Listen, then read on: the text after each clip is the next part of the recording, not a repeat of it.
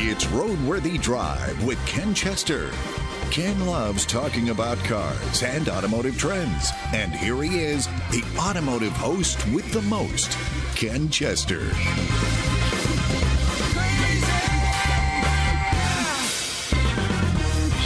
Thank you for tuning in. I'm your host, Ken Chester, and this is Roadworthy Drive. Happy 2018. I am glad that you made it through the holidays safely. Regular listeners know I cram a lot of information in each and every show. This one's no exception. Later on during this segment, I will introduce you to Hyundai's intelligent personal agent and the 2018 Mitsubishi Eclipse Cross during breaking news. That's right, Mitsubishi is back, and we'll talk a little bit about that in a few minutes. Now, do you understand all the indicator and warning lights on your dashboard in front of you? Chances are you probably don't. I'll delve into the mysteries that reside in your dashboard during this hour as well. Now, for those of you that want to connect with me in the show, it's really easy. Call or text me on the Roadworthy Drive line. That's 872 222 9793. That's good anytime, 24 hours a day, 7 days a week. If email's your thing, my address is ken at roadworthydrive.com. Either way connects you with me and the show. I'd love to hear from you. Roadworthy Drive is a team effort. As a result, we require the steady hands of the designated adult in studio and at the controls. That gentleman is my good friend and Roadworthy Drive executive producer, Jack DeLeon. Hey, Jack. Hi, Ken. How are you? Not too bad. Um, I yeah. had a meeting. I was going to ask you how that went. Was that the one with the suits? Yes, that was the one with the suits. I kind of thought so. uh, we're good. we are okay. we're good. Uh, no problems for 2018. They, you know, Nope. nothing. They just they just said keep doing what you're doing. okay, that's good. So that's where we're at with that. Now, in breaking news, Yeah. this one is bugging me to death. Go for it. Meet Hyundai's intelligent personal assistant. Why does Alexa seem to be sticking in my head? because it's not too far off. But here's the twist. Okay. The twist is this personal assistant is developed. Hyundai developed it with a Silicon Valley outfit called SoundHound, and it uses artificial intelligence. It's not just an assistant; it's going to be a predictive assistant. It's going to combine your ability to do driver convenience things, uh, adjusting the temperature, to things like that. Eventually, they want it to be a car to home device where you will be able to, uh, through your vehicle, speak to the electric devices at your home. Now, this is not new. Ford and Alexa are going in the same direction. Correct. So, uh, but Hyundai's thing that that might be might strike people as a little disconcerting is that proactiveness, predicting the driver's needs and providing useful information. The way it's supposed to work is when activated, the system reacts to the driver's voice commands or questions by communicating with the SoundHound artificial intelligence server to search for the requested information or complete a task. The thing that bothers me there is you're in the cloud again and you're only as good as your connection. Well, none of that too, but how secure is this going to be? And that's another good issue. And they don't address that. Obviously, I would imagine that it would have to follow the protocol again that NHTSA set uh, over a year ago. Remember, we talked about Yes, the cybersecurity document that they issued in October 2016. They also mentioned that that document would continue to be an evolving or a living document, that it would continue to change. It wouldn't be static. In other words, it's not, it's out once, we're done with it, run with it, that they would expect to be revising it as conditions warrant. As we talked about in one of our last shows last year, um, at what point is this becoming big data? We're there. We're there. And that does does that bug you? Um, I'm concerned to a point, but here's my concern. Um, it's like anything. No matter what the good intentions, it's not necessarily the good intentions of everybody doing what they're supposed to do. It's the temptation of others without good intentions to either hack it or manipulate the data. Um, much the same way somebody might uh, manipulate a file now to get an address, to stalk somebody, or something like that. Correct. That would be my concern. Somebody with a vendetta who has access to certain information. Now, the issue with big data supposedly is that big data collects generic information, that it's not user specific, uh, not supposed to be. What we've got is we've got, and not unusual, that legislation trails technology. Always has, probably always will. Partially because legislative activities are a uh, um, a deliberate process, as it should be, trying to consider everything and make a move. As a result, technology is more disruptive, and it's going to continue to be that. Now they're talking about the 2019 cars Okay. is what Hyundai's talking about. And now they said that the system will initially understand English, but will expand the support to other major languages going forward. And they don't expand, they don't explain what another major language is. I think that would be Chinese. I think it could be German, Korean, Korean. given it's a Korean company. Um, I also believe that they're going to have to come up with something for dialects too. Uh, yeah, that could be real interesting in the United States. But here's the thing um, I don't have it with me, Okay. but I do remember reading something um, in the last day or so that said that uh, artificial voice has gotten to a point where literally the intonation is indistinguishable from a regular human, that you can't tell Okay. um, being because we talk and we, you know rise, fall, pronounce things a particular way. But yeah, yeah, we're going there. Um, really quick, Mitsubishi's back. Say what? Well, remember really quick, uh, Nissan and Renault, that combination bought Right. thirty percent of Mitsubishi, sent their people over there. Okay. Now, I'm going to be the first one to admit, without that help, I'd written Mitsubishi off Yes, because they they had really kind of shrank and was only a fraction of their former self.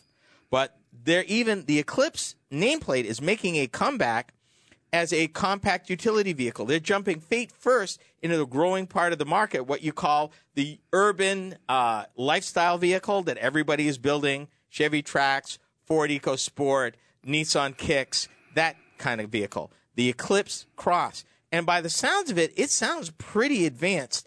And that's got Nissan's fingerprints all over it. Okay. So what they're talking about, new design direction for the interior, that they're going to make this available in 2018, and they're talking about a price. If I can find it really quick, I thought I saw a really reasonable price. It's going to be in four trim levels. It's going to start at 23,295, and I can tell you that that is right in the heart of that market. They might have a winner here. Did they say how much the most expensive one was? Um, I'm I didn't remember reading that, but I I can tell you if they're if they're competitive, just shy of thirty. Okay, it won't be over 30. I don't think so. Okay. I don't think so. So something to watch for in uh, spring of 2018: the Mitsubishi Eclipse Cross, a compact sport utility vehicle. So I think that uh, they, they may they may be on the path of getting back on the on the wagon. Well, which which would be nice because you know Mitsubishi is known for more than cars. They are. They make they make uh, forklifts. Yep. They make um, But I would argue Honda, Toyota, Hyundai, all the same. They all make all sorts of stuff. Yep. Honda makes even personal jets. So, um, when we come back, uh, hang on, you're early. I'm early. You're early. Not according to mine. Uh, yes, you're early. Trust I'm me. early. Trust the producer. The producer says I'm early. The producer says you have two minutes. Two minutes. That's that's not what my thing says. Well, we're going to kick your thing down the hallway when we get done here. Uh, well, okay then. Then we'll continue talking yes, we will. uh, because that's not what my timer said. Okay, but here's here's a here's a question that I've got, and we covered this in the, kind of in the last show, but I want to ask it again. Um, what would be the one big breaking news that we would have in 2018 concerning anything automotive? My goodness, uh, legislation. You think the legislation can try to catch up? I think that legislation can can help shape how quickly we adopt certain things, and Okay. I, I think the spirit and the direction of the legislation will help the technology. Okay, now here's my question. Since the federal government can't really play well together, um, do the states go in and start making their own rules? That's what they're trying to do now, and that's the problem.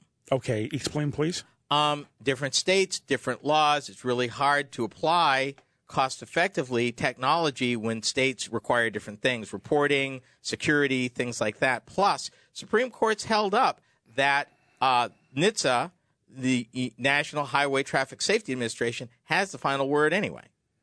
Okay, so no matter what happens here, we're going to have to wait for NHTSA to catch up. And that's why NHTSA put out guidelines in 2016, while they will continue to put out guidelines, which is not rulemaking, but it's an attempt to help the companies get to where they're going.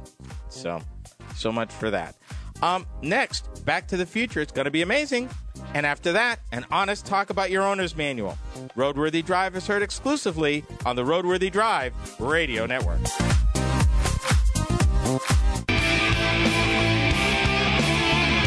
This is Roadworthy Drive.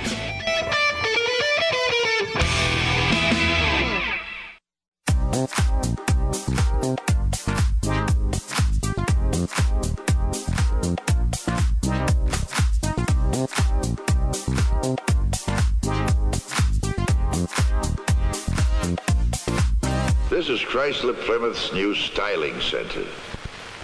And this is the new 1973 Plymouth Fury. Isn't it beautiful? And part of the beauty of it is the way they put the engine together. In a week's time, 15,000 V8s go through here, and they test every one of them with these. They're called engine function testers, and they have electronic sensors. Nobody else has them.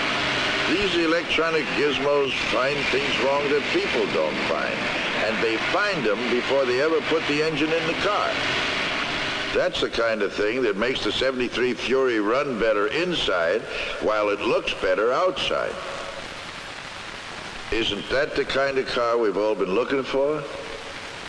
Plymouth Fury. Extra care in engineering. It makes a difference. As they say, Mopar or no car. This is the second segment of Roadworthy Drive. Thank you for tuning in. I'm Ken Chester. Yeah, part of what a uh, talk show host is supposed to do is be able to tell time. Mm-hmm. Yeah, I'll get that right one of these days. Yes, you will. Yeah. Regular listeners to the program know that I'm always sharing the latest developments and breakthroughs in the automotive technology field. Hardly a week goes by, it seems, without something revolutionary happening. But I want to share something with you that completely freaked me out. Consider this, and I want to read this. I'm going to read this, and then I'm going to explain myself. Okay. Okay. um, the question is asked What else is new? Something significant and coming soon for every car an onboard computer. It'll be small, about the size of a glove compartment. A computer to do what? Just about anything, you name it. It will monitor engine components, plugs, fuel injection, all others. It will control emissions and warn if the engine is polluting. In other ways, it will be revolutionary. Part of the time, the computer will think for drivers and correct mistakes, often before they realize they've made. One thing it will mastermind is sensory braking. Brakes applied individually on every wheel so that a driver can never lose control by skidding. A radar auxiliary will warn if a car ahead is slowing or if you're following too close. In an emergency, the computer could decelerate apply brakes automatically and become a computer's reactions. And because a computer's reactions are faster than human, they should be a lot less rear end collisions. There will be means to lock onto automatic radar control lanes on freeways, which are on the way, with space satellite control of fl- traffic flow not far behind. And I continue reading. The in car computer will modify most of our present instruments. For example, the gas gauge as we know it is on the way out. In its place will be an indicator showing how many miles of driving your fuel is good for at present speed. On a TV type screen in front of the driver, route information and highway warning signs will appear, triggered by magnetic sensors in the road. Having to look out for highway signs is already old fashioned and dangerous. Often a driver misses them. When you're inside the car, he won't. If you travel a route which is new, you'll slip in a cassette, the way you do a tape cartridge for entertainment now. According to where you are and keyed in a similar way to road signs, you will receive spoken directions and visual signals on the screen. And almost at once, the ordinary car radio will have a transmitter, as well as a receiver operating on the citizens band. It'll be a nationwide system so that a driver can call for aid of any kind whenever he needs it. I just read from a book written, a fictionalized um, attempt at the auto industry, written by uh, acclaimed author Arthur Hailey, who also wrote Airport and Overload. The date of this book is 1971. Wow. That is crazy. And I'm going to go back over this in a minute because what he just explained, and bear in mind, I need to explain the reason why this is important. Arthur Hailey's approach is he spends a year researching the industry, six months uh, compiling his notes, and 18 months writing the book. Did I mention 1971? Yes, you did. This man just explained. People are talking about, oh my goodness, all this breakthrough. I can't handle it. Um, he just explained engine computers 10 years before they came out. He explained traction control tw- over 20 years before it came out. He explained um, GPS 30 years before it came out. Um, right now, in a, mo- on many vehicles that you can drive, you have um, vehicle uh, signs in the car in the dashboard. I can name at least four or five models. That's now, right now. Uh, route information, highway signs. Oh yeah, and the uh, spoken directions that I mentioned OnStar, over 20 years before it came out. Mm-hmm. That's my point. The point is, this stuff was swirling in the auto industry in the late 1960s, early 1970s, years before it was practical, years before we had the means. A lot of this stuff has only recently appeared in the last 10 years. Some of it's 40 years old. 40 years. Wow. You know, like I said, we spend a lot of time talking about what's coming. But what people don't realize uh, is what people have been thinking about, and that actually the future is now. The future, you know, we, we kid. We talk about the Jetsons and we say, where's our flying cars? There are flying cars. Um, Volvo's parent just bought a flying car company in Massachusetts that's been building them since 2012. Um, other things going on, this is happening.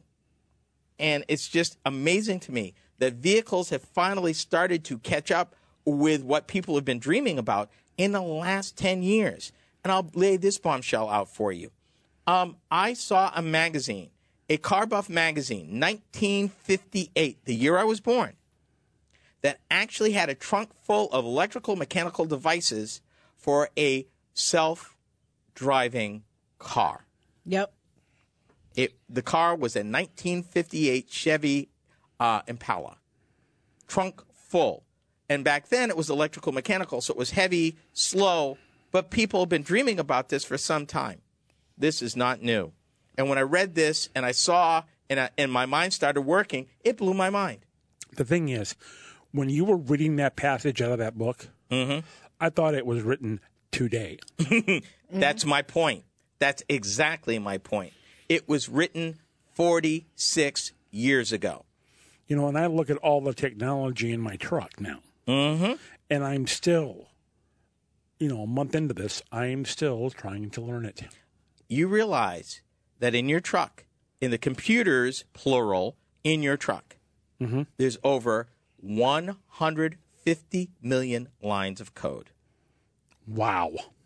in an F 150. Wow. That is a given. That is the truth. hmm Welcome to the future, Mr. Jack. Well, we're at the future right now because, like I said, I'm still trying to I'm still trying to learn it, and I know that there are elderly people that I know that are having a heck of a time with um, this because my my stepdad and my mom in law just bought a brand new Chevy Equinox, Oh, my. and they're having trouble learning it. Trust me, this is just going to get more involved. Next, I'm going to have a person to person talk about your car's owner's manual.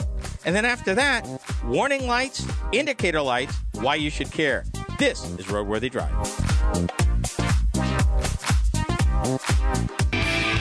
You're listening to Roadworthy Drive with Ken Chester on the Roadworthy Drive Radio Network.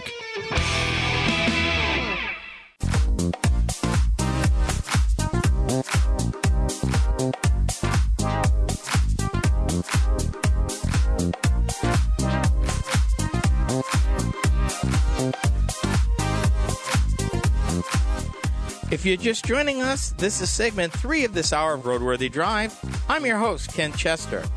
Now, for those of you who want or need more than your share of the road, check out our new and improved website, www.roadworthydrive.com.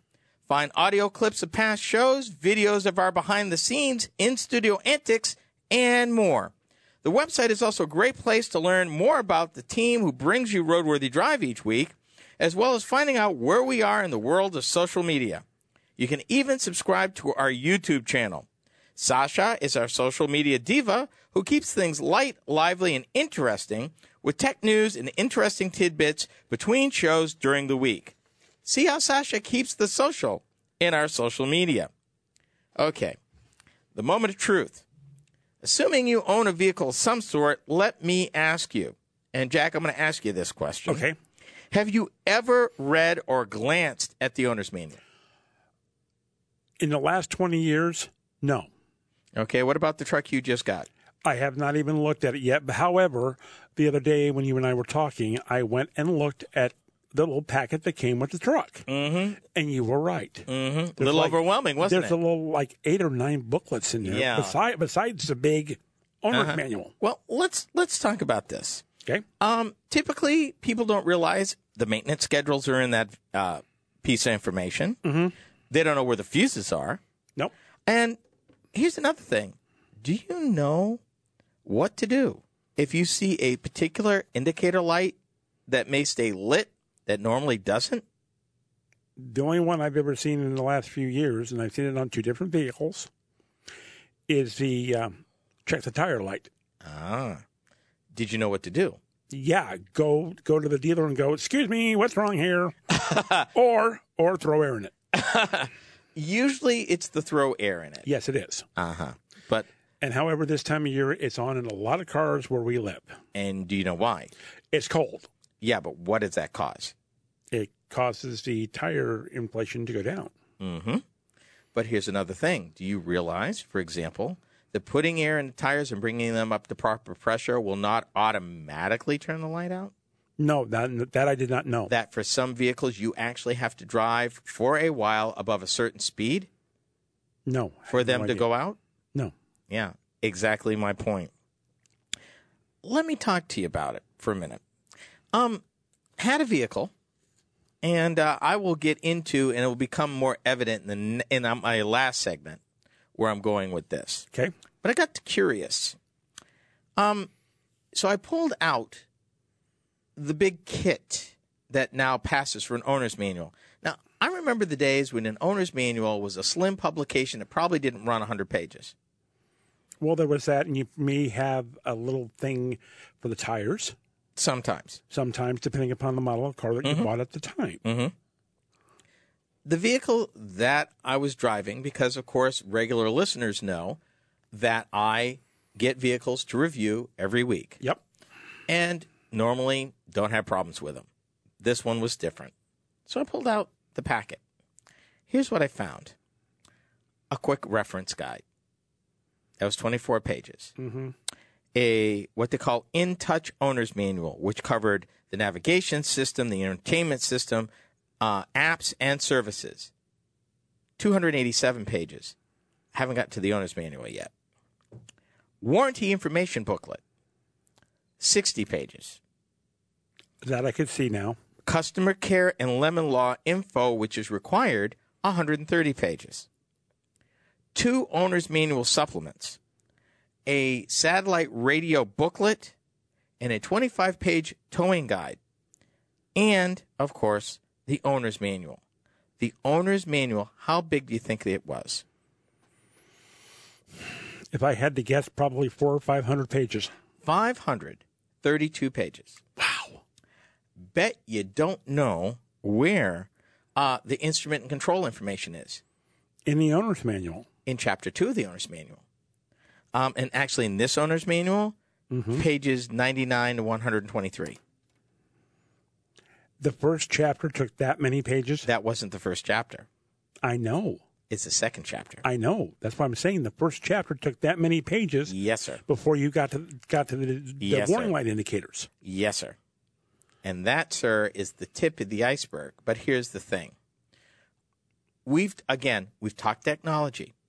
And a lot of times these vehicles are flawless. But what makes me nervous is unti- typically your typical vehicle today, um, manufactured by pick a manufacturer, anybody, um, actually comprised of roughly 15,000 parts um, is provided parts and subassemblies by upwards of two to three thousand different vendors.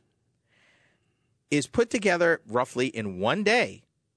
Is expected usually to last about ten years flawlessly in extreme heat, extreme cold, rain, heat, uh, moisture doesn't matter. Supposed to run flawless. Most of these have a corrosion rust through warranty a hundred thousand, anywhere from sixty to a hundred thousand mile powertrain warranty, and a roadside assistance warranty. Most vehicles, in a vehicle it takes one day to build. Okay, now you and I had this conversation earlier. Mm-hmm. Tell me again what happened when you turned the key on and you saw a light and it was doing something you've never seen it do. Well, I'm going to hold that because that is the whole purpose of my of the last Oh, segment. I'm sorry. Oh yeah, I've got the last segment. You see all these pages here? Helps if you read the script. Yeah, yeah, yeah. Note note to executive producer: Read the script. pre-production meetings are mandatory. Uh, I was sitting here. You didn't do one this time. you just said, "Let's go." There you go, folks. What can you do? Okay, Any- okay, that- so we've got a whole bunch of what I'm going to call new indicator lights on a dashboard. that is being polite. Some are warning lights. Yep. Some are indicators. Some uh, stay on. Some blink. Um, the question is, do you know what you're looking at? Um, my experience with the vehicle I just had uh, gave me revelation. Partially, and like I said, I'll talk about this next segment. Uh, was one light that stayed on, and while I'm driving, another light that blinked. I actually had to look it up. I didn't know what the indicator, what the little uh, images meant. I had no idea. No idea what it told me. I didn't know if I needed to be concerned or not because they didn't stay on. They would flash and they'd go out. I'm like, okay. Okay, Okay, now I've seen that with the tire pressure light. This was not a tire pressure light. Okay. And that's my whole point that there's so much in our vehicles today that we really are not aware when there's a problem and when we need to be aware that there's a problem. How often are the dealers when they now? I'm going to throw this out here real fast because I know we're running out of time. Mm-hmm. Um, dealer here has people that deliver the car to you and explain all this stuff. Yeah, but let's be honest for a minute. Okay, so maybe they do. Are you going to remember all that? No, Exactly. For the final segment, warning lights, indicator lights. You are riding shotgun with Ken and Roadworthy Drive.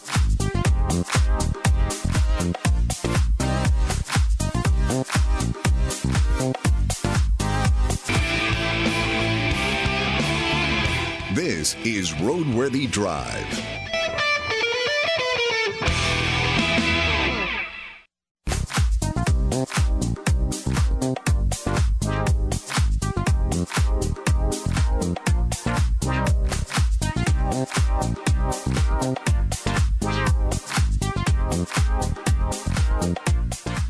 This is the last segment of this hour of Roadworthy Drive. Thank you for tuning in. I'm Ken Chester. Warning lights, indicator lights, heck, reading lights in your vehicle. Do you know what they mean? Do you have any idea when you should be concerned? I decided to ask these questions of you because of recent experience I had with one of the vehicles I get to review. Now, the luxury SUV had less than a thousand miles on it when when I got it. And I get them every Thursday. I get vehicles to review every Thursday. Regular listeners know that as an automotive journalist, which I still write vehicle reviews, mm-hmm. I get vehicles to review from the automakers once a week. Yep. I can get anywhere from one to four. I've had four at one time. Wow. That makes you Not late, not lately, but I've had it. Yep.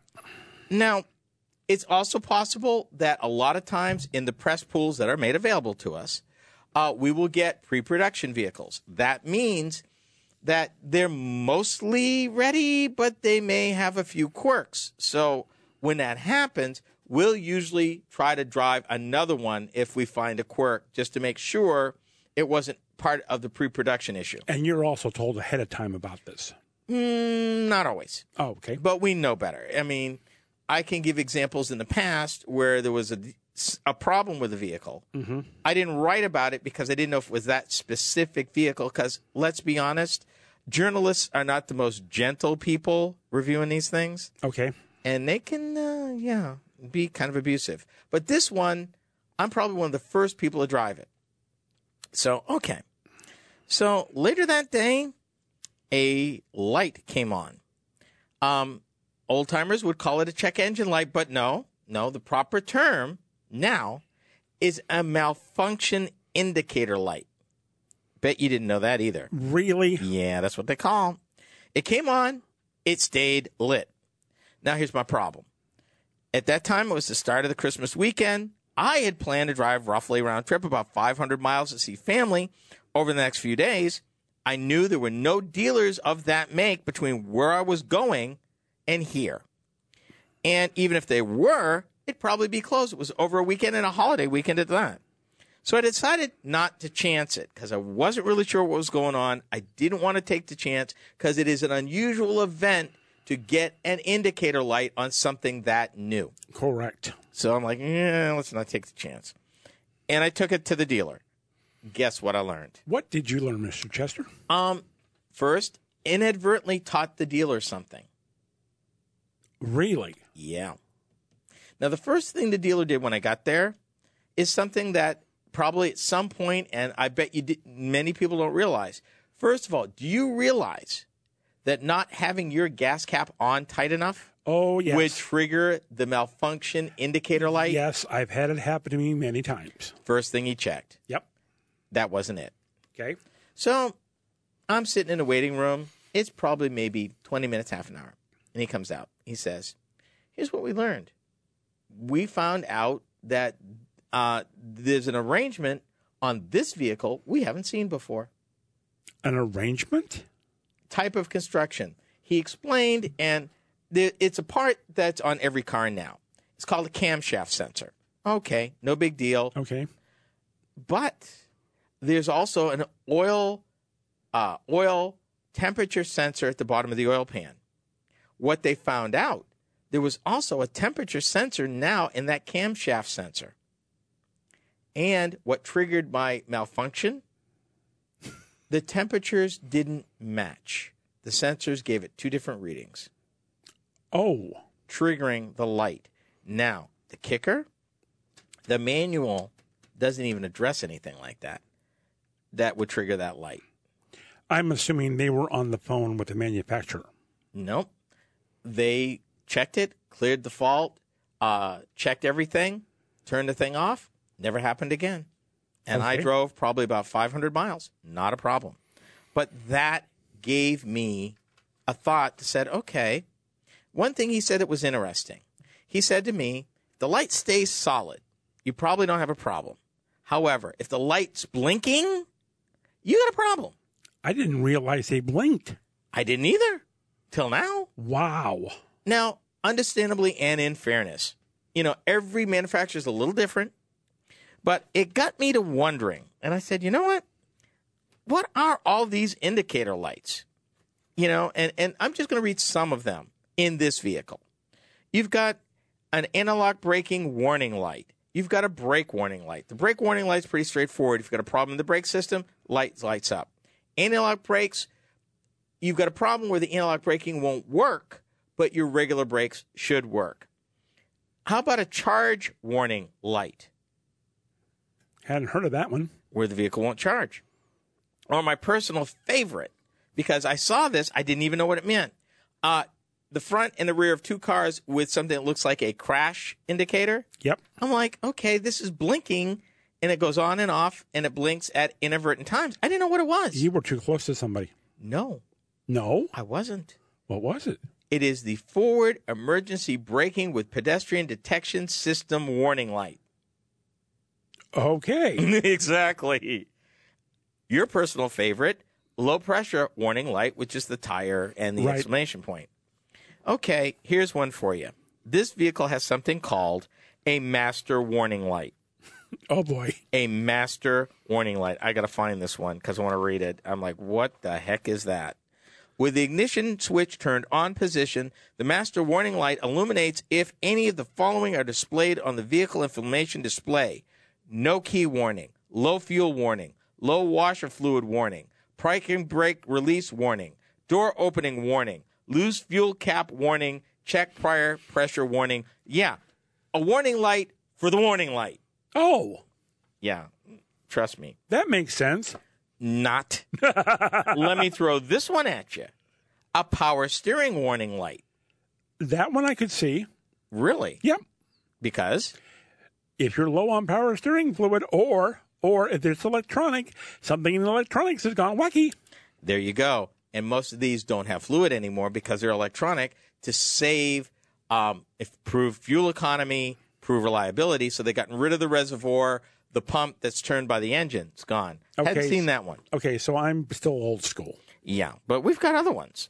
Um, those are just the warning lights. Let's throw um, front fog light indicator light, which is green when your fog lights are on. Um, high beam assist indicator light, green if so equipped. Security indicator light for your security system. Here's one side light and headlight indicator light, which is green. Another one, slip indicator light. And these are just the warning ones. I haven't even gotten into the regular indicator ones. So, oh well. As usual, time passes faster than the information I want to share. Be sure to tune in next time when I do it all over again with the latest automotive information you need to know. On behalf of the Roadworthy Drive team, thanks for listening. This has been Roadworthy Drive with Ken Chester.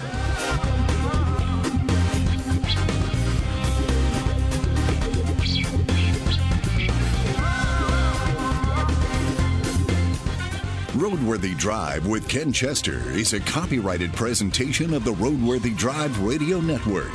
Any rebroadcast, retransmission, or any other use is prohibited without the written consent of the Motor News Media Corporation.